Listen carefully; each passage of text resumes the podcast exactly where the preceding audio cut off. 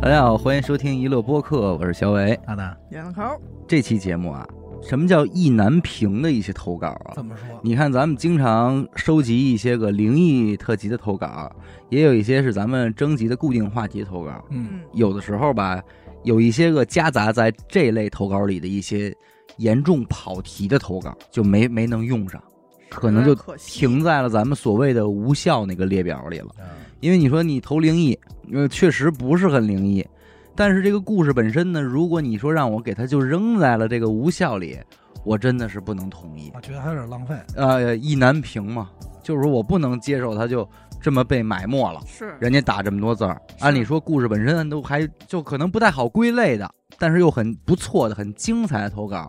这一期所以我先问一个问题，就是它不恐怖啊，不一定恐怖，啊？哎，不一定，啊，不一定恐怖。不一定啊，对我以为就不恐怖。但如果真的特别恐怖的话，即便它不是灵异，我们也可以搁在这个灵异特辑里。啊那就有时候它没有那么恐怖。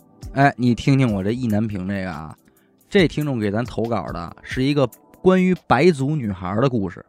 白族女孩，嗯，云少数南民族，哎，咱都知道，白族是咱们国家一少数民族啊，哎，主要集中在咱们国家云南一带，嗯，有一些村寨呀、这种。这事儿啊，年代背景大概是刚建国前，呃它不太好形容，反正那会儿还打仗呢。这不那就民国嘛，还有飞机大炮的事儿呢，那么一个情况。一些当地的这个白族村寨啊，它生活方式还比较封建。嗯，故事里这个白族女孩儿也是受这种情况的影响，她这年刚满十三岁，那小孩儿啊，哎，但是由于他们家条件比较差，所以父母就没有经过她同意，就把她嫁给了隔壁寨子里一个有钱的老头儿哎呦当媳妇儿。老头哎，儿是嫁给老头儿本人呢。老头儿本人哦，其实这这就给她卖了嘛。那可是不，换就点钱，哎，换点钱说贴补家用。但要说这女孩儿啊，她这个性格在当时来看也是刚烈，嗯，就不认头这事儿，那我就肯定不能嫁。他们这个寨子呢，旁边有一条路，搁今天来说其实都不算高速公路，但是就是一条主要的交通道路吧，嗯哎能走车，能走车。经常会有一些往来云南和缅甸的运输货物的大货车从这儿经过。嗯，哎，可巧这天夜里呢，就有这么一队货车路过这寨子，停在这旁边啊，就在那附近休整一下。嗯，这女孩也确实是临时起意啊，没有任何准备，就看见这车队了，说我干脆跑了吧，走，我跑了，我不跟这儿待了。车扒车，这是她第一次出这个寨子。就原你这寨子里的人，他就是与世隔绝嘛。嗯我也不知道外边世界什么样，但我就知道我不能嫁给这老头儿，跑，我得跑。当然也是够大，哎，这么想还就这么干了。趁着这夜色朦胧呢，他就钻进了一个这个大货车这货箱里。嗯，这车队修整完了也没人发现，车就开走了。一直等开到了这目的地啊，货车司机打开这货箱门准备卸货，嗯，这才看见说这里边躺着一女孩儿，这会儿呼呼睡觉呢，啊，也是一路嘛颠的困困了了。要说这司机啊也是巧，是一个十七岁的小伙子。哦，放在咱们今天说啊，这个十七岁还未成年呢。嗯，可是这小伙子啊在当年来讲还挺不一般的，啊，怎么说？刚从马来西亚回国的南洋技工，哦，哦，有本事啊，的，这哥现在也算是留学生了，归国嘛，归国少年。嗯，海归，小伙子一看这情况，吓坏了，嗯因为首先这女孩这一身白族的这穿着打扮，嗯，他没见过，嗯，而且这会儿睡觉这状态呢，他也不知道是死是活，明白，赶紧就招呼这车队里的其他人过来。我看啊看，哎，，这才敢把这姑娘说给扒拉醒了。可是叫醒了也没用，怎么呢？这白族女孩啊不会汉语，啊，两边对不上话。后来还是其中一工友，人家也是也是吃过见过，就估摸看这女孩这状态，说保不齐是一白族人，嗯，是说白族话的，这就赶紧又拽过来一个这个白族的领路人过来给翻译，哎，这才把前因后果给大家伙儿讲清楚。这小伙子一听完说：“那这不行啊！说这女孩儿这么小，这家里人肯定急坏了，对，咱得送回去。我得给送回去， 你看看，我得给送回去。好心人啊，”这一听说要送回去，这女孩儿就激动了，不干了，别哎，说什么也不走，死死的就拽着这小伙子这货车，谁拉我也不动，我就不走。嗯，后来还是这白族这老人儿给他讲明白，也给这女孩求情，说小伙子，你就别送她回去了。说就这姑娘这情况，你要是给她送回这寨子里了，嗯，凶多吉少，她可能就活不下来了。嗯，你算是害了他了。哎，是因为就是就有家法这种东西。对，人家也是这一再的哀求，说你啊，你就发发善心，你先带着这姑娘吧。你等你回到这昆明总队啊，你想想办法，你给她找份工作，也算你救了一条人命。嗯，这他上你车也是缘分啊。小伙子一听这情况呢，这也才明白了，说那如果要是送回去，他就得被杀死的话，嗯，那我肯定得管这事儿，那是我不能送他回去，我先带着。善良。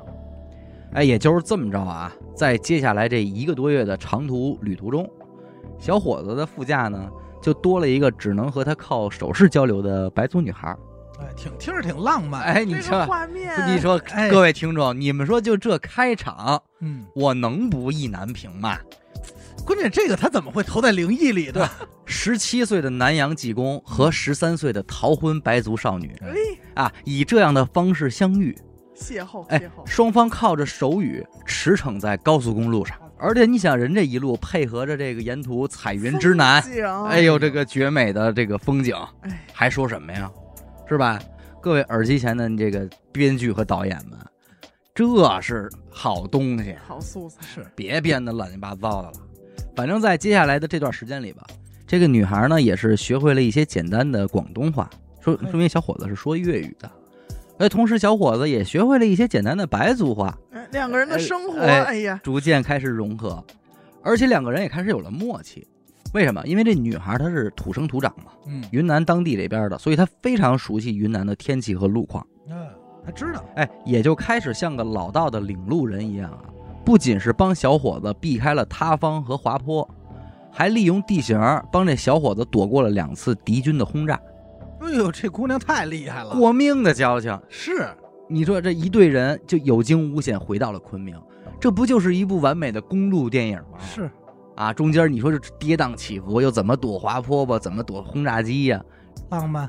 反正到了昆明以后吧，这小伙子呢也没再给这女孩找其他的工作，相当于就给她留在这车队了，哎，当成自己这私人助理了，这么用了。啊给留了。而且这个要强的女孩还学会了修理这个大货车，哦，学修车。学一门儿学一手艺，这也太狠了。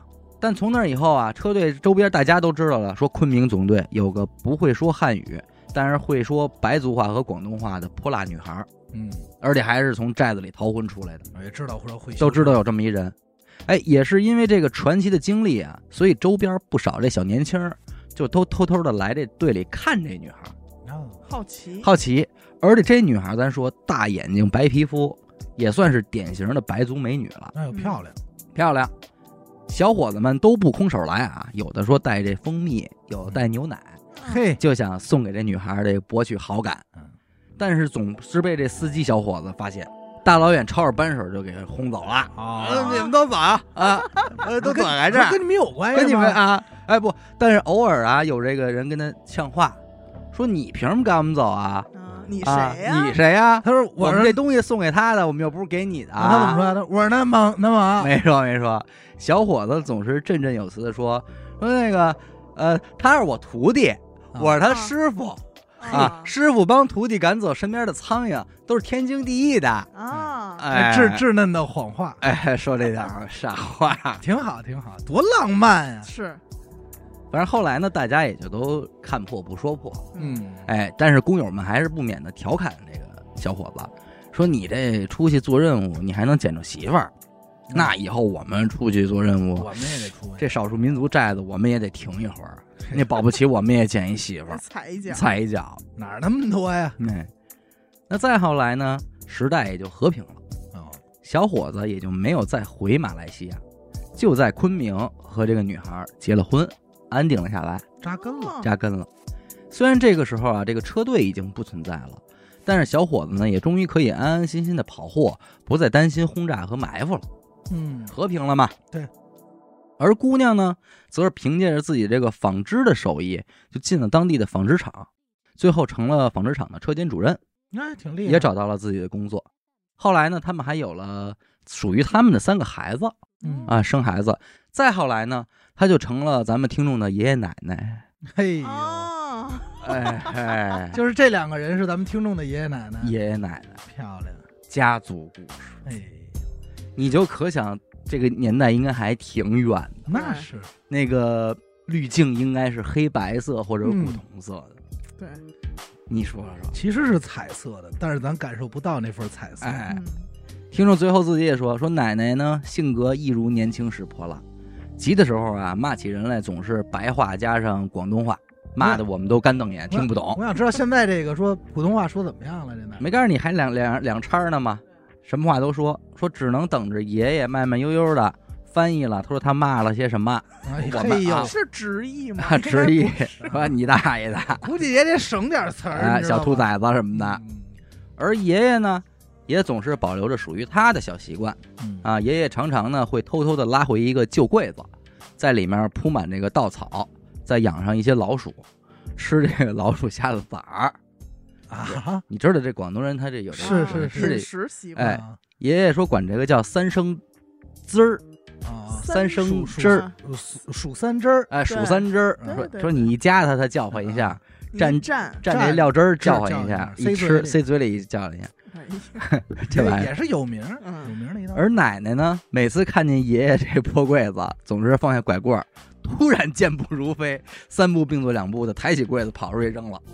而爷爷呢，在后边则是用白族话一边求奶奶，一边施展出老年人不该有的速度，飞奔出去抢救他两个月的奇特美味。啊哎，这俩人就老两口争这多个，好，多浪漫呀，哎幸福。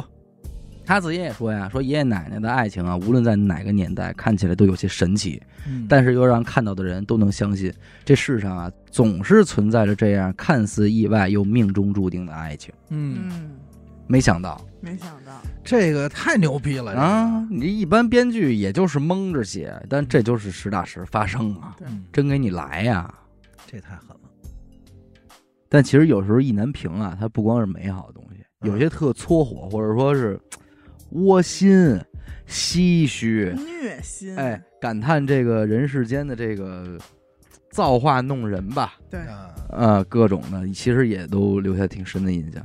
这儿有一个听众，他其实可能想强调的是报应，咱们是不是征集过报应的投稿，征集过呀，对吧？这个跟报应这块儿勾连的就比较的密切。嗯，他说他们当地啊，管父母的爷爷奶奶辈儿的女性叫八婆，呃就是一二三四五六七八的八啊，那个八婆呀，啊，八婆。那这个就是咱咱们这边这不是一个好称呼啊，呃，但是不对对，咱们这儿也不这么叫，可对能这个呃，广东、嗯香港对啊什说么你的八婆啊、啊，八婆什么的，但是在人家那儿肯定不是这个意思啊。明白明白，这个听众讲的就是他的八婆的一个故事，嗯，也就是说他妈妈的姥姥，啊，他的八婆，八婆在他出生的那一年去世的。听众说，我虽然没见过我这八婆呀，但是我不止一次听我妈提及过这人，说是一个积极开朗、乐观阳光的老太太。姥姥是八婆唯一的孩子，所以就是独生女。哦，但是独生女在那个年代吧，就有点像是个异类，因为家家户户都好几个孩子，我明白，而且你最起码还就是只有女孩的话，可能是好几个女孩，而姥姥这块儿只有一个女孩。能明白。所以呢，姥姥免不了就当时就是街里街坊的就有点欺负他。哎，你别说他姥姥，就嗯我爸是独生子，哎那会儿其实说实话，人家里就是一问就是你们家就一孩子，哎，其实是这种疑问很多。对有，点没有就是帮手的意思，对，就是哎，你们家怎么想就要一孩子？嗯，但是尽管如此啊，这八婆对姥姥是非常好的，嗯，完全没有这个重男轻女思想，就是宠爱。哎，繁重的农活什么的也从来不让这个闺女干，嗯就是听众姥姥啊。其实来说啊，说八婆那会儿还有生过一儿子，等于姥姥有一个小弟弟，啊但很小时候就夭折了。嗯明白是，这么一出。然后八爷，也就是八婆的老公啊，嗯，跟着村里的其他的朋友啊外出就是找营生赚钱。后来也不知道是死了呀，还是说外边有人了，就没再回来了。哟，好了，那哦这就再也没见过，再也没见过了，哎孤儿呦寡母，孤儿寡母了，八婆也再没结婚，没再改嫁，嘿，等于就是这娘儿俩相依为命，一直到姥姥都长到九岁那年了。嗯，这八婆有一远方表哥来他们家探亲，就说什么呀？说是哎，我们家呀有生一男孩儿，说我们家这条件不太好，养不起了，明白，养不起这么多男孩儿了。说你们家呢没个男丁，说商量着，要不然把这个过继给你吧。啊，哎，八婆听了也挺高兴，嗯，好事儿嘛。毕竟说这农村家庭，你要没个男丁，确实是个问题。对，对，好多这重体力活儿的这没人弄啊。干不了，，哎，这么着一拍即合，就把这表侄子给抱过来当亲儿子给养了。嗯，后边这几十年就是这娘仨一块儿过日子。慢慢这姥姥也长大成人了，也就嫁出去了，嫁给姥爷了。嗯，呃，人家搬出去住了，但是离得也不远啊，都在一个镇子上。再后来，这姥姥就生了听众的妈妈以及大舅、小舅，人家那边开枝散叶了。嗯，而这个舅爷，也就是说抱过来的这个养子，嗯，成人之后，八婆也给人娶了一媳妇儿，她也生了一儿一女，等于人家这一家就过一块儿了，相当于说是老太太和儿子儿媳妇儿，虽然是继子，但也是儿子儿媳妇儿一块儿过日子嘛。听众说，当年啊，因为姥姥家和八婆家住的挺近的，而姥爷年轻时候呢又常年在外地工作，所以姥姥一上班就照顾不了听众他妈，所以他妈经常就被寄养在这八婆家里，相当于跟着姥姥给看着那样的。姥姥给带大的，那这姥姥对外孙女肯定是很好啊，嗯，这是爱屋及乌嘛，有什么好吃的好喝的，藏起来给他妈留着。隔辈亲，当然，这个舅婆，也就是说这儿媳妇儿啊，这这这就是典型的农村里的恶媳妇儿形象了，嗯，哎一直特别介意说听众他妈妈住在他们家，非但不给他妈好脸色看，还总找这借口啊，就跟八婆吵架，甚至打架，哎呦，哎，动手手，动手打老太太，经常干把这八婆身上搞的就是青一块儿紫一块儿。咋这么厉害呢？而这舅爷呢，也是一窝囊啊，在村里就出了名儿的怕老婆。嗯，每当这娘俩打架的时候，这舅爷就坐屋里不出来，躲躲躲着着猫着不出来。这外边没动静了，风波平息了，他这儿再出来，先上媳妇儿那儿，啊说你别生气了，哄哄媳妇儿，嗯，然后又上八婆这儿说，哎，你别跟我媳妇儿一般见识。两边嗯，一和稀一泥车，和一车和，就就就就就就糊弄过去。反正他受这夹板气，对，但是吵架归吵架啊，说吵架完了之后，八婆还是会早起给一家人准备早饭，收拾家里卫生，有时候给去地里边给这个舅爷干点农活什么的。但其实你知道，八婆还是一小脚老太太，嗯，那这有多不方便，这都不用说了，是不是？但是再说这儿媳妇儿，也就是说这听众的舅婆呀，用他妈的话说，这就是一个好吃懒做的女人，在那个年代就是日上三竿才起床。家里的活儿是一点儿也不干，孩子也不管，好像他在家里边儿的主要任务就是跟老太太吵架，别的的没他事儿，待着，待着。这个八婆有时候气不过呢，也会带着妈妈回姥姥家住几天，等气儿消了再回去。这日子就这样啊，一吵吵了几十年，没有任何长进。这嗯舅婆还是那副嘴脸，刁蛮样儿。嗯但是八婆眼瞧着就是老太太了嘛，那岁数越来岁数越来大越大，按理说也该颐享天年了，该伺候人家还是得伺候人家，就这苦命。所以说当年就是说不但不由得感叹，说这个儿子呀，你说抱过来到底是好事还是坏事？嗯是家里添了一男丁，你说这后续呢？没享了福，没享着他的福，没得着他的记他，有没有这继子呢？跟着他妈那儿保不齐说还能活得高兴点儿，对是吧？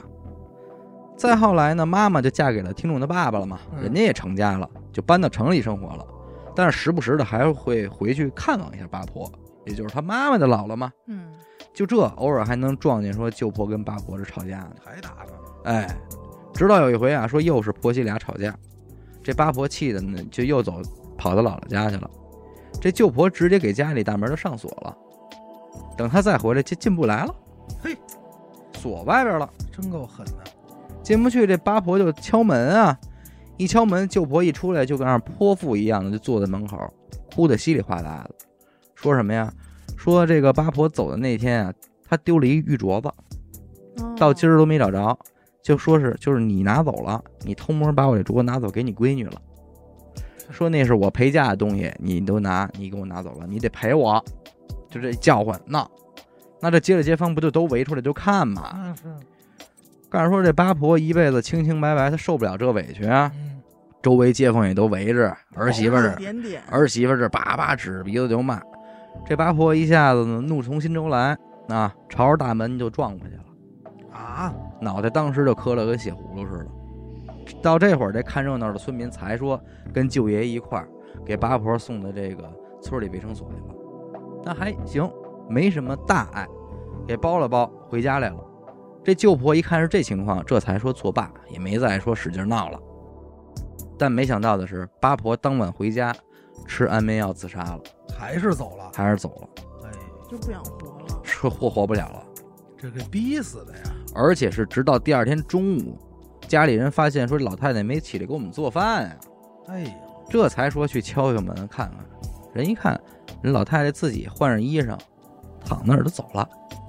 这儿媳妇太饿了这个安眠药就是一天一天攒出来的，啊！因为她有这个失眠的毛病，所以她常年在村里这卫生所开，人也不给她多开，她就是今儿攒一粒儿，明儿攒一粒儿，就这么着。嗯哎呀，最让我生气的是中午，哎，是啊，中午他们才起是还然等后着吃说饭怎呢，么没做饭啊？啊，嗯，还得念叨，还得埋怨着，才意识到。告诉一进去，老太太人穿了一身干净的素色衣服，头发梳得平整齐，还拿出来一双没穿过的小绣花鞋。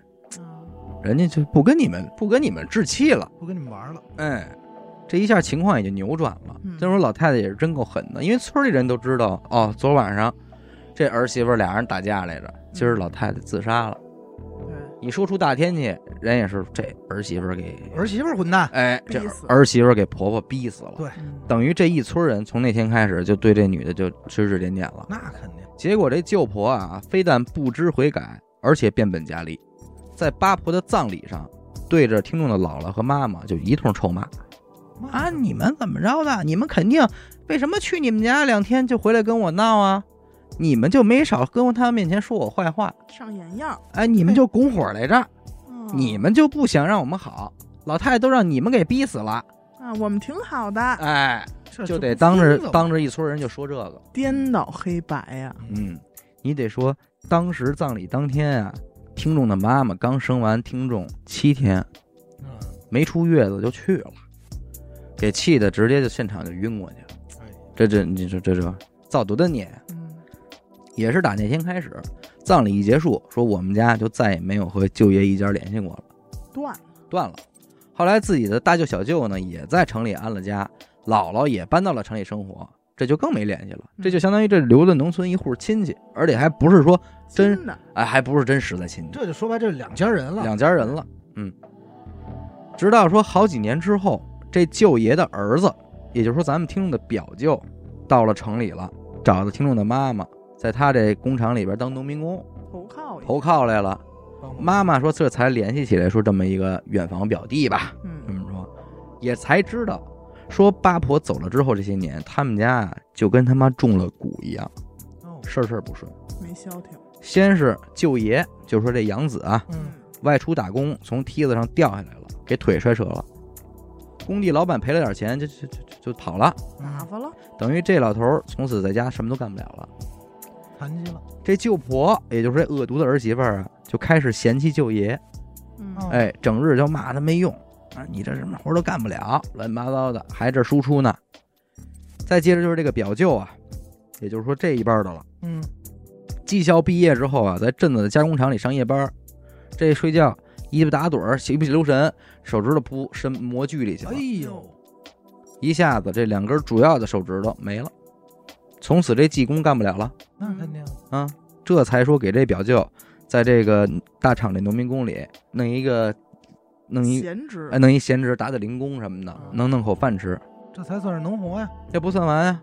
再就是舅爷这女儿，也就是说咱听众得叫表姨吧，嗯，成年之后是嫁到了隔壁村儿，结果没两年呢，这老公还伙同小三儿一块儿骗走她所有的钱，哎呦，哎卷，了，卷包会，这表姨受不了啊，年纪轻轻的一下受这刺激就疯了，哦，哦，疯疯癫癫，等于在婆家这村儿里就成了一个有名的疯婆子了，笑嘿柄，笑柄了，神经病了，说这就够惨了吧？嗯哎，不是，这件事儿的始作俑者就是这个舅婆呀，突然有一天半边身子瘫了。哦栓了，栓了，动不了了，而且是非常突然的，没有任何预兆的半边瘫痪了。这咱知道，这就半身不遂嘛。对嗯，这脑血栓确实没有什么征兆，所以说这个脾气啊不能暴。嗯，咱不说您是好发脾气还是坏发脾气，咱那会儿说过一回，凡是年轻时脾气特暴，哎说说特厉害的人，对岁数大了，最终都特容易拴那儿。对让你说不了，啊，对，就是年轻时候你谁的话都不听，嗯，现在呢谁都能过来扒拉你一下。那是嗯说直到几年前，这妈妈还带着听众啊回老家探望了一下这舅爷一家，嗯我也是亲眼目睹了那个传说中的舅婆的现状嗯啊，依然是这个半身不遂的状态嘛，走路非常吃力，而且还导致了这个嘴部啊这肌肉也瘫痪，说话也呜噜呜嘟，听不清楚啊嘴。歪，嗯，他说：“我说实话，如果我不是亲眼所见，我真的不敢相信这一家子能把所有的倒霉事儿都赶在一块儿。你过成这样说，这寸劲儿真的是太寸了，嗯可能也是因为身体的原因吧。说这个舅婆呀，身上完全没有我听说过那般的力气了，那肯定，整个人唯唯诺诺，穿的呢也是勒里勒特，看上去非常狼狈。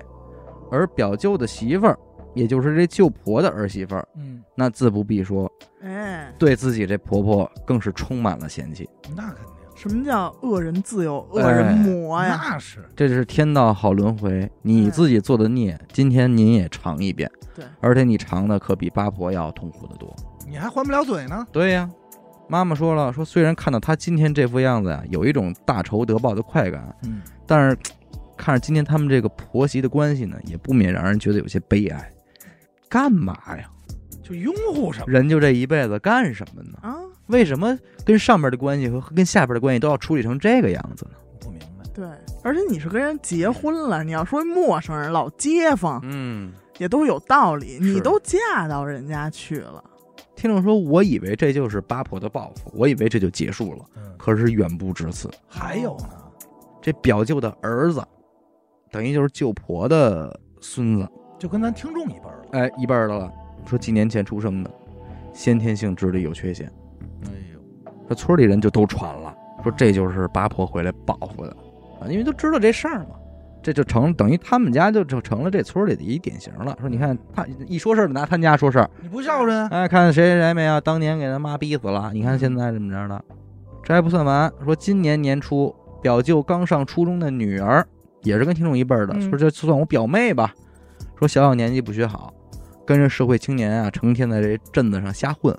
这表舅管他呀，打了他几次，这一赌气离家出走了。嗯，结果呢，和几个社会青年在外边旅馆开房，哎呦，怀孕了，这表舅带着上城里做的这个手术，说这不这这也是找到了听众的妈妈，说你这事儿闹的啊，妈妈这才知道这事儿嘛。说直到最近，表舅还在和那几个社会青年的父母打官司，这找不着是谁。那是可不，你这这谁说谁也不承认，那是，对吧？你这死无对证了。但我觉得就是前因后果，有人嗯种因下必了有果，因，嗯，对对吧？对，听众肯定，我觉得他可能是有点想偏向于灵异的给咱们投这个稿儿，但是他自己也明白说，其实我觉得这一切里边儿其实没发生什么灵异的事件嗯对，对啊。之所以觉得它是报应，也是因为有一个前后的呼应。对对但是确实，你说如果我们抽离开这些个为数不多的灵异的成分嗯，听这个故事本身，实打实的其实让人唏嘘。那可不，你欠的最终你都还了，哎，所以说他说什么呀？他说这个世界上有没有鬼，在我这儿有待考证。但是善恶到头终有报这句话，绝对是没错的。嗯，我觉得能这么想也挺好，嗯，所以你说我拿他，我拿这投稿进灵异，这个不合适听众肯定不买账。但是你说我跟他给他扔了，这一一难平，意难平。一难平啊！而且我觉得八婆就是整个人，她就是特别善良，她连走都走的那么善良。对嗯，所以咱说就没给不人添麻应烦该是说八婆回来对左进的人家，而是说就是自然有人来左进天你，天就是老在天开看眼了，哎。对，对不对？这是正格的哎呀，怎么说？我这儿请大家保持愤怒吧。哦。嗯或怎么了？我这儿这个事儿发生在十五年前，那挺近的呀，听众是一个女孩儿，那年上初三，嗯，跟我一边大、零八年上初三、啊，跟我一边大。哦，那年你是十五 岁， 是吧？那年认识的比伯嘛，献给我的十五岁，嗯，但是跟我不一样的是，哦哎咱们听众这个女孩儿是一个学习成绩很好的、哦啊，那确实差距挺大。老师也经常夸呀。嗯，哎，同学里头她也属于那受欢迎的那个，哟，那不啊，错，不错。按理来说啊，这样的学习生活，甭管是学习还是生活，都应该没有什么烦恼，对，就剩开心了嘛。嗯，没想到这是他的一段阴影的开始。那天他正在图书馆看书呢，嗯，有一个黑黑瘦瘦的男同学冲他就过来了，说我要送你一个礼物。哦，表白，哎，这手就跟那儿攥着啊，攥着一小拳头，就是伸过来说我要送你一礼物。嗯，这手一打开，一只蜘蛛，这我受不了。这不是傻逼吗？不是这个，咱也是说是就那会儿欠嘛，嗯对吧？你要说那什么，那但是我确实受不了，因为我就膈应吃，但是可能有些男孩他表达爱的方式就是这样，让你就是害怕、就是欺负你，啊，就欺是欠我招。欺负你就是我喜欢你。但是我觉得是不是年纪应该再小一点儿，初中呃，初中还有可能，对玩那块儿对的这种晚熟少的是点吧儿？了对嗯，揪你一下头发呀，嗯薅你一下什么哎，内衣呀，扒你一下裤子什么 的，撩你一下衣裳， 犯法了。往 后说臭流氓。氓那是。但是看见这只蜘蛛以后啊，都没给反应时间，下一秒那个男生就把这只蜘蛛捏死了，用手，对，用手攥死，然后直接塞听众手里了。期间还一直在冲听众笑，当时听众肯定是吓坏了嘛，嗯，就不敢在图书馆待了，就要跑，嗯，就往前走。那男孩还一直在身后喊说：“下回我还有礼物送给你。我操，这语气听着就不太好。”反正回来教室以后，听众也没有心情听讲了，全是想的哎呦太恶心了什么的。好容易说熬到下课了，想着课间上个厕所吧，嗯，结果刚一出教室，又是那男孩儿，一把就给他拽到一个楼梯的角落里，干嘛呀？给听众表演一什么呀？他右手拿着一矿泉水瓶儿，空瓶儿里边装了好多蚂蚁，几十只吧。嗯打开瓶盖，直接一扬脖，啊哎呦，一嘴蚂蚁。这玩的是一什么呀？关键是周围其实还有别的同学呢，因为是下课时间嘛，也都吓坏了。嗯，听众就一把把他给推开，就跑回班里了。这有没有这种可能？嗯就是这孩子他想通过这，你看我我厉害不我厉永害？远不用。其实我我永也想了，但是我觉得不太会，嗯哼因为你至少至少这样你会说一嘴吧。听众不是跑回去了吗？嗯就坐在自己这个座位上，平复自己的心情。嗯结果那男孩不依不饶，就追到他们班门口，嗯在那门那儿扒着，还伸舌头让他看这点蚂蚁，直到上课铃响了，他才算跑了。反正告老师这种操作肯定是不用说了嘛。嗯但是当天呀、放学的时候仍然是阴魂不散。就听众每天放学都是跟他们班一个女生啊，就是顺路，刚走到操场就又看那男同学了。嗯这听众当时就害怕了，就吓得想掉头，想走，说学校有一后门儿，嗯说咱俩走后门儿去。结果那个男生冲上来，抱着听众的胳膊就是一顿乱咬啊，这就可以报警啊！啊！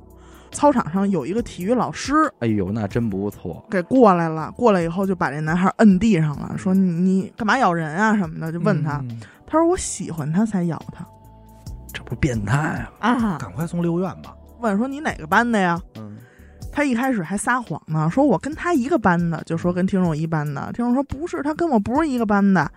然后后来又说自己是九年级八班的，嗯那其实也是跟听众同年级嘛，嗯，初三嘛，初三九年啊我级。操，这么算的， 他们那学校八班都是差生班，都哦是那些个尖尖子班，尖刀班嘛。尖头人，就是尾巴尖儿的哎那个尖儿， 对，尾巴尖儿的。都是那些小混混儿嗯啊，那些都是个刀尖儿舔血那班的，简称尖子 班嘛，尖子班嘛。上课都抽烟那个， 往那课桌上弹烟不灰，是，班里他们课桌标配带那杆儿也没杆儿的，老师说 挖进去。啊对，给做了一个，说你第们三组第四排有对一圆桌火锅，说他们那个屏幕呃，那个这个都是灭烟头讲的，台讲台桌底下都是啤酒，好几箱几箱的， 反正最后是在那体育老师的淫威之下，嗯才勉强算是给听众道一歉，估计就是对对不不起起啊啊。然后听众就往家走呗，走到步行街附近，这听众和这女同学就得分开了，嗯俩人就各不回各家顺嘛不顺路了，真是那踏实不了一会儿。还跟着呢，走着走着，突然就冲过来一人，一把就拽住她头发了，使劲往后一蹬。干嘛呀？就是你要知道，一个女生如果被拽着头发往后一蹬的话嗯，肯定就是直直接接的摔，对嗯她整个人就摔地上了。回头一看，又是她。报警吧！再一看，他这手上又是一瓶子，瓶子里这回装的是蜗牛。哎不是他跟这点虫子干上了，对，他他干嘛就是呀他就是跟这点虫子干上了。这一瓶的蜗牛全都到听众脑袋上了。他哪儿弄这么多小动物啊？当时那蜗牛，你想就是那种粘是是液，是嗯你能想象吧？就粘他一头发。嗯你别说养的还挺好，听众当时赶紧就冲着身边儿就是能看见目光所及这些人就呼救，嗯说抓那神经病什么什么的。但是他实在跑得太快了，呃，没抓住他。但是过来了几个人，说先把他扶起来，给他擦擦头发上这点脏东西。而回家以后说洗了七八遍，还还是觉得黏糊糊的。恶心嗯这是心理上的东西。是，对不就是心理上那种恶心。其实到胃里能有什么危害？但就是那种是就别哎扭，尤其是你这个质地嘛，跟对鼻涕似的，是不是？以上这几件事儿都发生在同一天。我操！这心里这委屈，你到家一看见爸妈，我估计就是全都得那是迸发出来这当爸的不得急了？啊！当父母一听，确实急了，嗯，第二天就找学校去了，还行。我以为这个剧情是他没敢跟爸妈说呢，一定得告诉说啊家了里人。说了，当着他们班老师的面儿就给那孩子嗯给叫出来了。嗯，一开始还玩不承认来着啊，我没闹。啊，嬉皮笑脸说我不认识你，嗯我没欺负你。你先把你嘴里那蚂蚁给我咽了。啊，然后这个男孩儿他们班这班主任，就是八班的这个班主任，嗯就把双方的人都请到办公室了。到了办公室，刚要问他说：“你这怎么回事儿嗯，？”哎，他又变脸儿了，跪在地上就嚎啕大哭。这男孩儿，这男孩儿对着这个听众这一家就说：“哎呦，你们原谅我吧，我错了，啊，我错了，我保证以后不再欺负你们了。”哎，说点儿人话，这人没什么底线。 这不就是精神病？反正是又哭又又下跪，又对天发誓，怎样怎样的。听众爸妈一看，心也软了，嗯，毕竟是一孩子。哎那是这老师这边也是一说服教育，听众那边也回班了。本以为事儿就这么结束了，嗯，嗯，结果应该是没戏。仅仅是当天下午哎，上完体育课，听众一回教室，看见自个儿这桌子上放着一封信，嗯，还有一个礼品盒。这信一打开啊，上面写了很多肉麻的话，什么啊，我是真心的喜欢你，嗯，我对你是一见钟情的，怎么怎么着抱啊？抱你妈！啊，我想 等会儿哎吧。这这句话我怎么突然听着一些不应该出现的话？啊，我想，我想跟你在一起一辈子 呃，真好，真啊好。，说这种一辈子这种别让 话他以，为傻子呀！哎，最后一句是。盒子里有你喜欢的东西，一定要拆开看哦。这要是听众，咱说但凡啊，长点心都不能拆 呀、直接报警就完了。听众也说了，说我知道这肯定是那个变态送的，对呀、但还是止不住内心的好可奇，能包装的还是像样。不是他不能找别人帮他打开吗？嗯想看看到底是什么。结果一拆开，瞬间这人就吓疯了，嗯，嗯，一盒子的面包虫哎呀，啊，仅跟次于蛆。仅次于蛆，跟蛆一样在那儿雇佣雇佣的。那蜥蜴那个，他这手一哆嗦，还给撒了。可以，哎呀，哎呦，椅子上、地上就全是，哎就在那儿雇佣，疯狂蠕动。他这头皮呀、从打开这盒子那一刻开始就是炸的，那是最后还是胆儿大的男同学捡过来给收 拾了给。吃了，哎嫂，他们学校怎么那么爱吃这点东西，补这点蛋白质啊就是？中午我吃不饱，啊高蛋白。太外卖。他们学校应该查查这午饭午餐问题，而且这男的怎么弄着这么多虫子呀？真是 你要我告诉你，你要说弄，咱都现在逮都不好逮。对，这蚂蚁蜘蛛还行，这蜗牛、瓜牛哪儿那么好抓瓜呀？牛，可能是台湾的学校，嗯哎，但是这次解气的点来了啊！嗯，这次他们班班主任都没废话，带着听众直接去八班了，哎找着那男生上去就是几个大笔豆，哎呦，给抽了。抽了，给它歇了。哎，亮！大笔豆，那我想知道尖刀办那些男生当时什么反应？外加一顿臭骂。哎，那肯定把筷子放下了，他们还吃 还了，涮锅子呢，还说说别涮了，出事儿了，出事儿了。啊，说把你那面包虫先放收起来。砸场子。把葱花先搁那儿，啊，然后还通知他把你家长给我请来。那是很快吧，哎，我也想见见他家长了。当天就一直罚站，就是罚他到放学。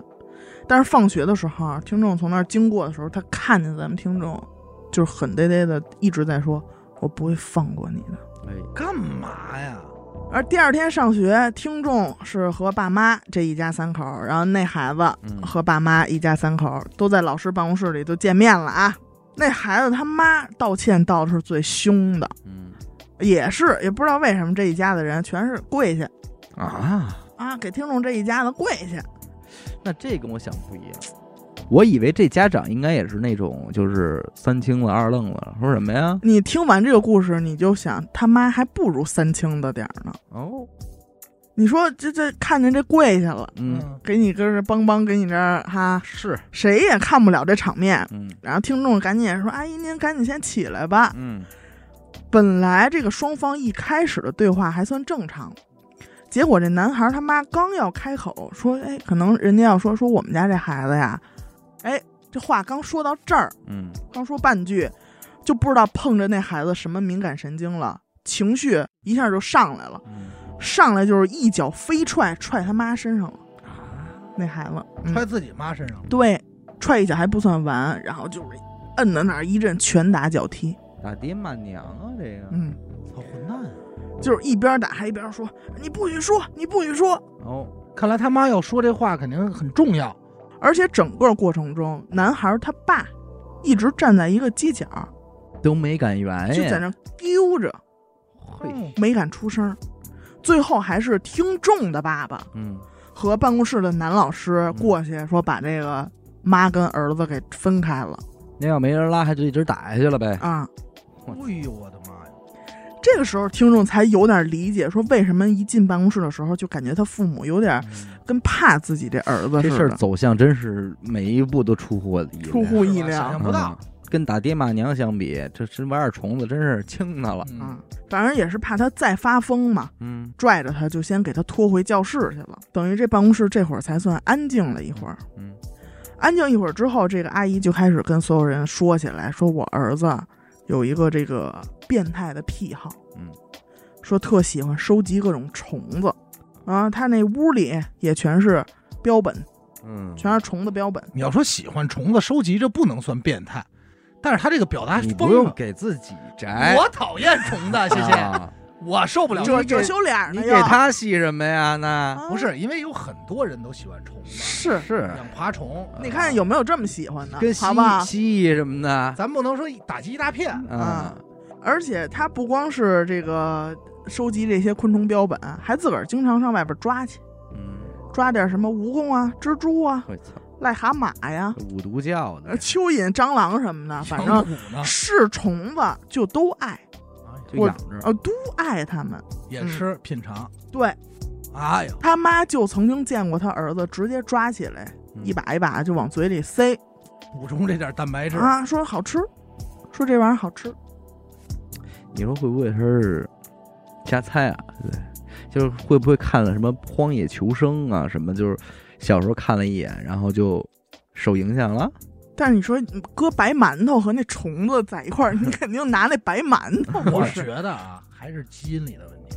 嗯，反正说这些虫子有他在这个花鸟鱼虫市场买的，还有地里挖的、粪坑里抓的都有可能我啊。知道了，它属鸡还真是 是吧？跟严科九三年的嘛那，我也没有说咱们就是说解，哎呦，嗯，这事儿解了， 戒了戒了，鸡吃虫子嘛，鸡精，是不是还什么鸡精，还他妈做饭，是不是还平时还倒点这小米嗯儿？某日这块的，某日新冠，说家里总共六个桶，这六个桶都用它都被他用来装这些虫子，都在他的房间里放着，他他都爱这些东西。哎呦，每天就是回来之后一进屋就不出来了，跟这些虫子嗯，呃交流。然后就是非常最让我生气的地方来了啊！有的时候就是这个男孩他妈讲说，有时候还把虫子剁吧剁吧放饭里，逼他们两口子吃，不吃就是一顿打。有时候还会在这个爹妈睡着以后，这儿子就拿着这面包虫，就往他们这个鼻子眼儿、耳朵眼儿、嘴里塞。有一回还把他爸的脑袋就摁在一堆面包虫里，就问说你喜不喜欢，喜不喜欢？那这是真的变态， 啊就是变态，这个咱们能断定，你就是了，就是变态。就反正这种事儿啊，在他们家发生的次数多的已经数不清了。太多了，就是早就应该送精神病院。啊这会儿所有人都问他呀，说你对干嘛不报警啊？你干嘛不给送精神病院什么对的？呀结果就是让咱们就是非常 气愤的，就是那个阿姨，那孩子他妈说，说我哎呀，我只有这一个儿子，我不忍心这样嗯对他、好，啊，所以我国们七八 开，所以我们就只能默默受着嗯，啊。真伟大。但其实，在现场，在那个办公室里，所有的人听完自这个母亲嗯，声泪俱下的给你说完这么一顿之后，所有人都有点没话说，应该内心的评价都跟小伟刚才的评价是一样的。对啊，没话还能说说你什么嗯呀？啊 对，你说你家里都没人管他，更何况学校老师呢？嗯关键你说搁外头，在上社会管，那就是往死了管。当然了，这老师肯定不能说因为家长在这这办公室里这么一通啊，又哭又说什么的就放过他，毕竟嗯那还是给同学带来了一些困扰你嘛影。响别人了。所以老师还是一直很耐心的在跟这个双方父母安抚这边儿，嗯说教那边儿，然后双方调解呀什么的。嗯嗯就在这会儿功夫儿，啊听众说在这儿也站半天了，说我想去上个厕所。那会儿正好是上课时间，刚走到这个厕所门口，完全没有防备的情况下，那个变态男生又出现了，嗯，一把就把他拽到女厕所里，嗯，摁到墙上，脸对脸的下一秒钟，张开嘴，他的嘴里有一条蚯蚓，我操！还在一直用语言，嗯就是说你你亲我，嗯嗯嗯嗯，你可以啊，啊，听众当时那个尖叫声啊，可以说就是响彻整栋教学这楼他，妈招谁惹谁了？你说多冤啊！好多正在上课的老师同学都跑出来看来了，说怎么回事儿。反正最后结果呢，就是他们班这个班主任又跑过来，给这男同学又拎回办公室。然后他呢，也是可能跟那种就是反正也这样了，就是承认啊，对我刚才是这么我捉来弄他来着啊弄来着嗯臭无干了赖！啊，怎么着？但是话锋一转，他就冲着他妈说：“你是不是跟他们说了？”哎呦，就咬牙切齿那种嗯。对对你是不是跟他们说了？而且还用那种带着杀气，就是明显这人眼儿都红了，指着听众：“你给我等着！”这个故事我看到这儿就是无奈。哎呀，这个绝对是足够童年阴影了。老师一看这情况，说你威胁人嗯，是吧？你这威胁谁呢？直接你开除吧，对，直接就要开除他赶快。吧说就你得已开除啊，这种你没法留啊。对你已经不适合在学校里待了。对啊，他爸妈一听这情况，又跪啦，能想象，跪下啦！哎呀，不要让这不要这样处理我们什么什么的嗯。但是好在啊，老师的态度依然很坚决，这必须须开除。对对，你也是为了其他学生的安全这着个想。真不是心软的事儿。对对你妈，你这样的，明儿给别的孩子，你已经带来了那什么，而且你还威胁人，万一对啊真出点危险怎么办呀？对啊，你连你妈都打，那你真给孩子，明儿你说给弄坏了，这是一王八蛋。反正听众说，当时他作为一个，就是他看那个男孩儿，就眼睛里一直是带着杀气的，拳头一直是那种攥得死死的，就跟要攥出血来那感觉。但是当天还有一个值得一提的是，从办公室里出来的时候，就这事儿已经差不多算解决完了。嗯，那个男孩儿他妈特地的跟听众他妈要了一个手机号，干嘛呀？说我怕我有什么危险，说我要万一有点危险，能有个人帮帮我。你没朋友啊？撂下这么一句话，嗯结果你看还是人家自个儿妈了解自个儿儿子。就当天晚上，嗯，听众跟他妈正跟客厅看电视呢，嗯，哎，接一电话，就是那阿姨，那阿姨明显就气都虚了，说快点帮帮我吧，我让儿子拿刀捅了。哎呦，这这听众他们俩吓坏了，娘儿俩、嗯就赶紧说问了一下你在哪儿，什么位置，俩人就打车过去了。到那儿一看，说是脸上有几条伤口，这个肚子上缠着纱布，而且那纱布也都阴透了。扎扎肚子上，哎，大概了解了一下，说是什么呀？今天晚上那男孩他爸没在家吃饭，嗯就这娘儿俩吃晚饭。结果吃着吃着饭，他儿子就问他说：“你为什么要跟他们说呀？”当妈的没敢说话，一把就被儿子给推地上了，一顿打不说，他儿子还逼着他把他书包里那蚯蚓吃了。那玩意儿你说谁吃啊哎？呦我的妈呀！结果呢，刚要反抗，可能也不是反抗，可能就是要跑，嗯，他儿子就拿刀给捅了。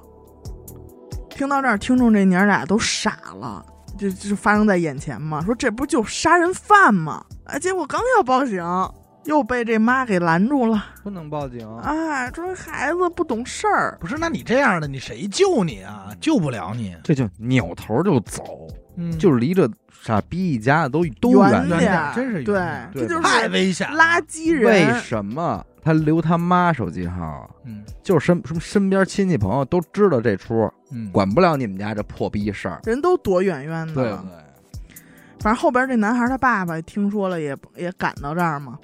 我看这个故事的时候，觉得心里一直特憋屈的一个点，这爸爸来了也就知道个哭，哎，怎么了？哎，一直抱怨老天爷为什么要这么对待他们。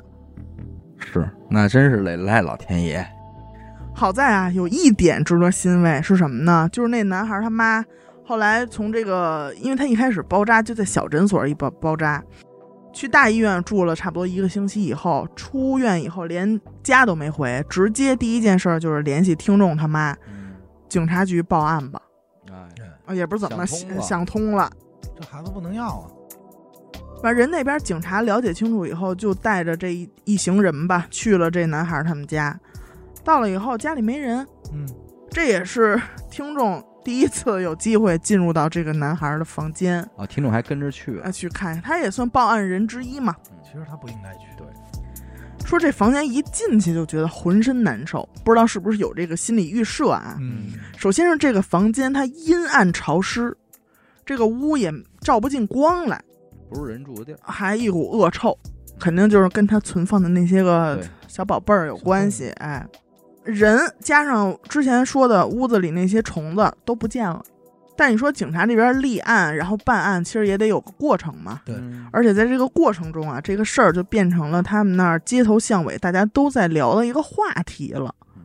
嗯，说谁谁谁他们家孩子把他妈给捅了。那是的，啊，人都传这事儿。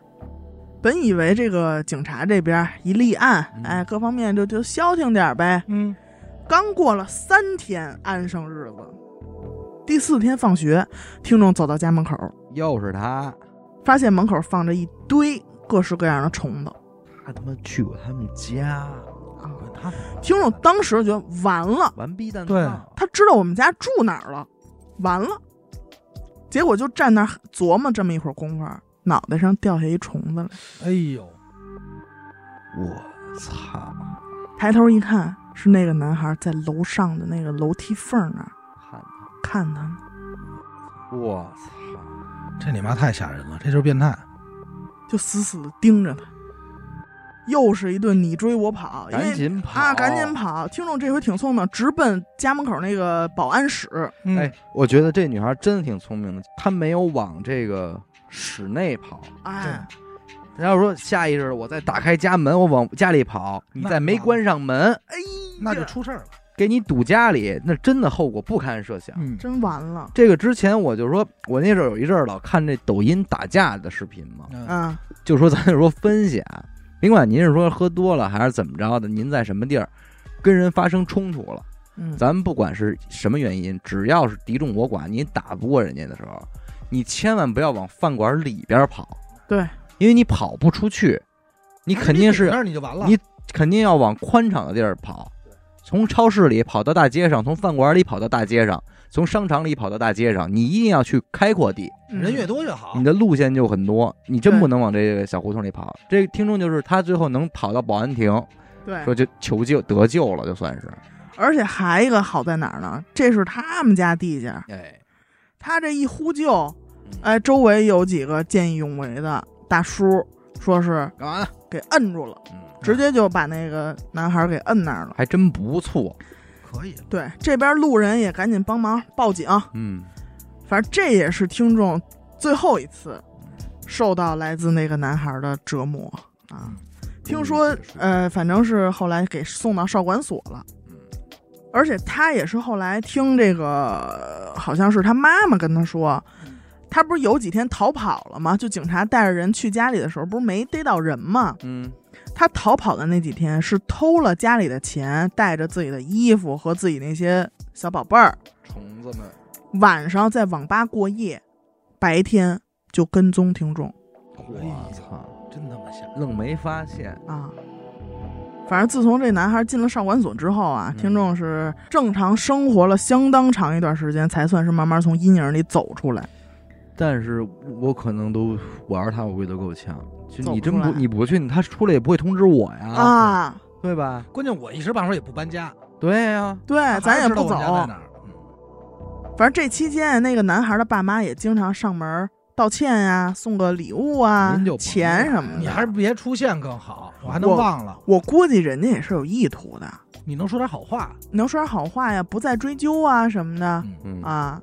因为你现在毕竟是未成年，对，你这万一要成年了，你再再对报警抓我们一回，那不就坐实了吗？嗯，反正听众的父母呢，口头也是多次的表示了，说我我们不会追究了。嗯，但是听众的内心希望说，这个变态永远不要 放出来嘿。呃，再后来这一家儿，这这叔叔阿姨吧，嗯也算是搬走了，搬到什么地儿就不知道了。然后那个男孩儿后来怎么着了也不知道了。也不知道到今天为止听众有没有搬家，因为你知道有时候变态这种东西它挺可怕的，变态啊，他一根筋，嗯，他卡在这事儿，他出不来，他就执着，对，他就执念于这个，十十年以后呢，你都忘了这事儿了，我当时想的是，我说这个男孩儿会不会在听咱们节目？也可也不是说没有这种可能性，你知道吧？但我相信听咱们节目的比他变态的多的是， 对吧？这也不差他这一个了。你知道阿达弄那蜥蜴干儿后哎后来又干什么没有，没有后啊来，怎么变成杆儿了呀？啊？那会儿让我奶奶给怎么烤后了来就喜欢做肠镜啊？哎呦，一开这始事儿啊做肠镜这事儿咱就别往说，一回我也没做 过，哎，弄得到时候人真以为我老做肠镜，就是想，就是想，我我多爱惜自己身体是，我怎么那么爱做这肠镜，我他妈一回也没做过呀。不，你说这谁要赶上这么一块料啊，嗯，谁他妈也没辙。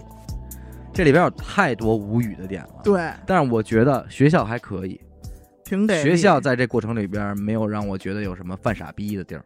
他处理碰得见还的比较这几果个断，人，啊从老师对到这个保安，嗯。包括一开始阻止的，其实都还好。但是你说这孩子他已经上到初三了，他们这原来的九年级八班这班主任没有任何察觉吗？他为什么等到初三才干这种事儿呢？那没办法，这是九年义务教育。不你是可以义务教育，就但是之前这个人，咱这就么是说他啊能他能呈现出的状态，就是说班主任可能不应该是初三才了解这个情这况。人小学三年级应该就出名了，但是他有可能会，比如说，一上了初三，嗯他才放飞了。就是以前确实有这个弦儿，嗯但是哎，上初三了，反正我马上要进入社会了，你也管不了我了嗯嗯啊！我我可能我找了很长时间，找到这么一目标，那我现在就要开始了。但是这个其实人典型，你能感受到，你越刺激他，他越成心越。来劲，啊对，这是一个典型的嗯，就是一开始他给你表演就是一个虫子，如果你压根儿没有什么太大反应，当然咱也是瞎说啊，也没什么反应，可能后续不会那么过激，直到后来这人都不躲人了，你看明目张啊胆，双方家长都来的那天，嗯中间老师给他拽走了。嗯他干嘛去了？对，赶紧挖一条蚯蚓，甭管上哪儿，或者上书包里什嗯么的，取一条。取一条，我等你。但是我觉得吧，就是这个人，哎首先这个人变态他是肯定的对啊，可能这里边还真的有爱情的事儿。你想啊，这初中三年，他初一、初二他没有重视到，或者怎么着，他可能小范围的拿虫子跟人闹过，但是可能老师一管或者谁一管，嘿，他一乐就算了，因为他知道别人不喜欢，但是我就是恶心你一下，我也没想怎么着你。可是这回呢，他可能真的喜欢啊这，一个变态喜欢上了一个女孩儿，那就什么可能性都有了。可能如果因为他拿这事儿招了一个男孩儿，我要请家长，他都不至于这么激动。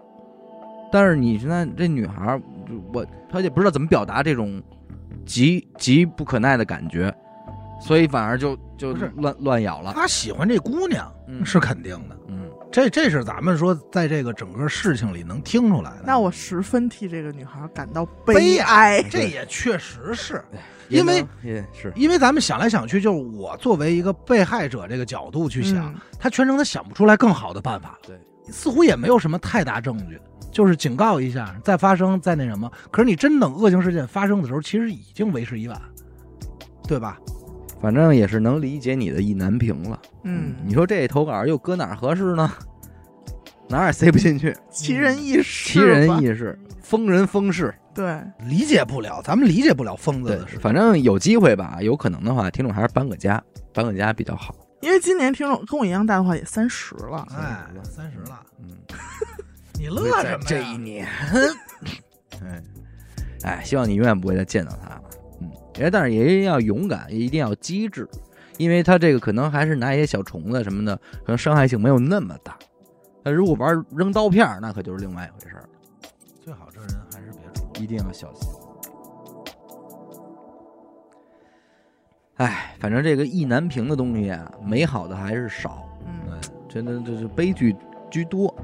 我这最后再给来一个啊，嗯，这听众是零四年生人的，哎呦，那很年轻啊。他说我们家有一位说话巨唠叨的母亲，那我在叛逆期的时候，我是根本听不进去他说话，嗯，甚至于我离家出走十几天，我都不跟父母说一句话。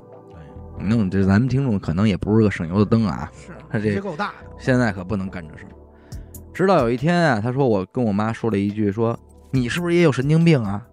哎，说了这么一句话，说这一句话好像是击垮了他，戳到，他妈开始哭。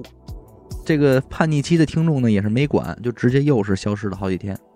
后来是直到没钱了才回家吃饭，呃，跟妈妈这关系也稍微缓和点儿了。他就出于好奇，就问他妈说：“你为什么对我那天说的话那么敏感嗯啊？说我之前可能也跟你顶嘴，你也没哭过，那天你为什么就哭了呢嗯，他妈才开始跟他说这件事儿。听说他姥姥啊，一共有仨孩子，老大就是他妈，老二呢是他老姨，老三是他舅舅。嗯嗯这主人公就是他舅舅。当年姥姥跟姥爷结婚啊，是因为姥姥的爸爸为了二百块钱抽大烟，把这姥姥卖给了姥爷了。哦，你说姥姥也是一苦命的人。那是这俩人结婚之后，年轻那会儿也老打架，等于怀这听众妈妈的时候，姥姥就不太正常。说以前那会儿也没有医疗手段，你现在来看应该就是个产前抑郁症。嗯，但要我说也不是抑郁症，就是气的。为什么呢？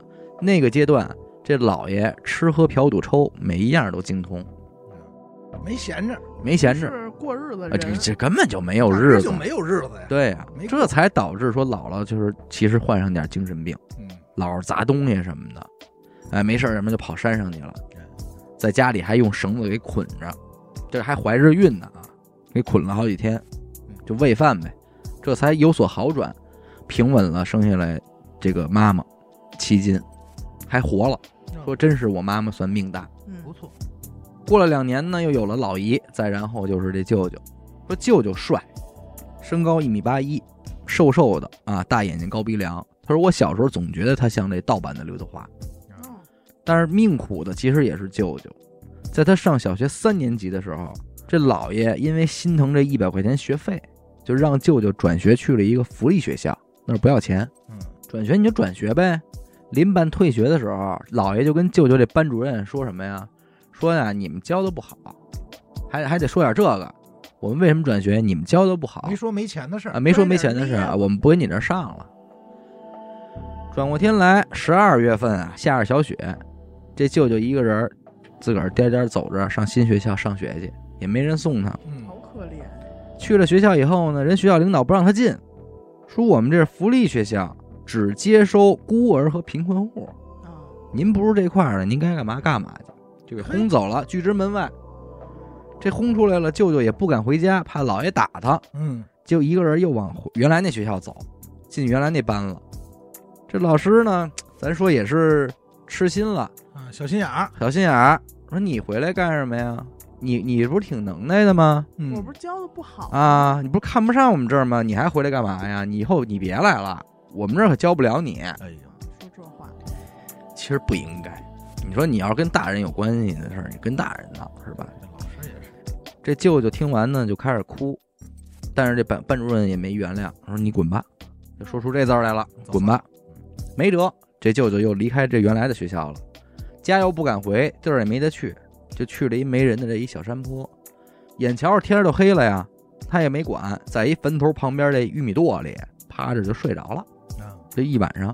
是第二天一放羊的给发现了，还正好认识时候，这不谁家那孩子吗？嗯，这赶紧给老爷通信儿，才给拉回家去。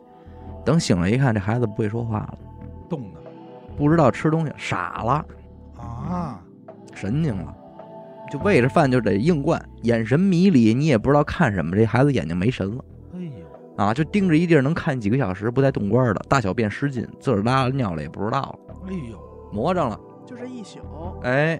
也没人说往医院送，就到处就是请人儿给看，反正也是一老太太吧，说给了给弄了弄，哎，喝点什么水，哎确实是有点变化，但也没好利落。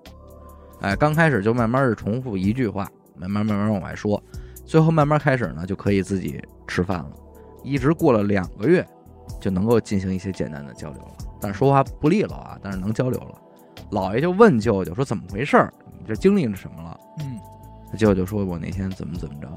哎，这老爷一听完原委之后，这会儿他好像还挺那什么，那带了一瓶农药，弄了一把镰刀，就去老师家里了。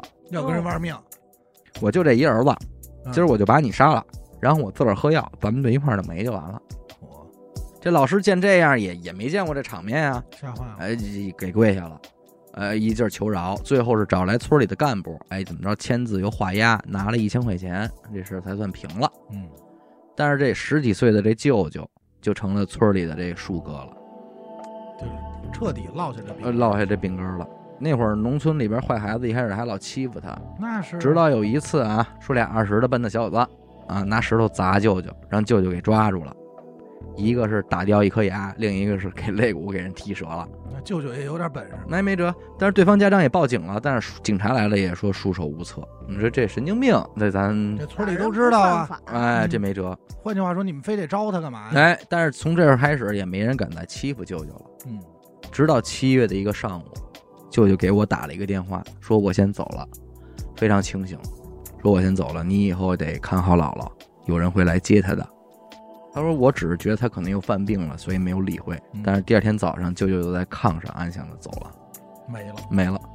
处理完舅舅这个事儿，大概过了一个月，姥姥呢也是一样，没有任何病发作，也没喊疼什么的，睡了一觉也走了。 no，听姥爷说啊，说舅舅走的当天呢，睡觉之前还把这个平时舍不得穿的衣裳给找出来了，搁在旁边了，那也没穿上还跟姥爷说了一声，说等我走了你再穿，不走别碰它。啊，那意思我明儿我你给我换这身儿，就好像什么都提前知道一样。是但就这，你说一精神病说的话谁信啊？谁都没往心里去，结果第二天还是就走了。，哎，听着说舅舅一直对我很好的原因呢，是因为我身高啊和长相各方面都比较像他。后来看见过舅舅大概二十多岁拍的照片，说确实是像，嗯，说这就是我的傻舅舅，以后不会有人再在冬天把手放我的被窝里偷偷给我放糖了，啊，每次我都知道，因为是太冰了，我肯定会醒，但是我都会装不知道，让他开心，啊，就说这么多吧，希望我的舅舅在那边一切都安好，我很想他。时代悲歌，哎嗯，呀，可能他想添加点灵异色彩，比方说舅舅在这个坟这块儿啊坟这块，，我相信这也是一个真事儿啊。嗯，但是究竟是坟的原因，还是这孩子受了一天的刺激、嗯惊吓，或者说冻着了、病毒了，嗯这都有可能。嗯或者害怕，反正怎么着了，嗯，当然，对于这一家子人来说，我觉得这个老爷真的没起什么好作用，嗯，挺好一小伙子，这个命不是很好，哎呀，没想到啊，意难平啊，意难平。因为我老觉得有些时候这些故事比一些个电影儿要精彩，对，可能听众听咱们说和我们去看投稿又是另外一份感受，因为您听是你知道哦，这是小伟在说，严科在说，嗯，但是我们看可不是，我们看到的其实就是一封来信，对那那些字儿那些什么的，我们对这个投稿的人没有特别具象的这个对概念，对，其实我是真是觉得这个系列挺好的，但只不过咱们真的不知道该如何去征集，到现在对对我都对没想好它是它是哪一个分类，对呀、就所是它以自己独立就是一个类，所以但是我就说它只能叫做一些意难平的投稿吧，嗯对，对吧？别的没法分类，我们也不必去征集，我相信以后可能攒着攒着还会有，对对吧？但作为一个听者的感受来说，它都是一个非常好的故事，嗯每一个都会给你一些思考的空间。我就觉得，哎呦，嗯真是不错。反正大家听完之后，如果觉得后边故事太灰的话，你们可以再倒回去，从头再听一遍第一个，哎，让自己的这个高兴一点的，嗯白族女孩，哎，白族女孩儿，哎，爷爷奶奶，多好，挺美好的。是行，感谢您收听一乐播客啊！我们的节目呢会在每周一和周四的零点进行更新。如果您想加入我们的微信听众群，又或者是寻求商务合作的话，那么请您关注我们的微信公众号“一乐播客”，我是小伟，阿达，演的抠，我们下期再见。嗯拜拜多给我们投稿啊，哎，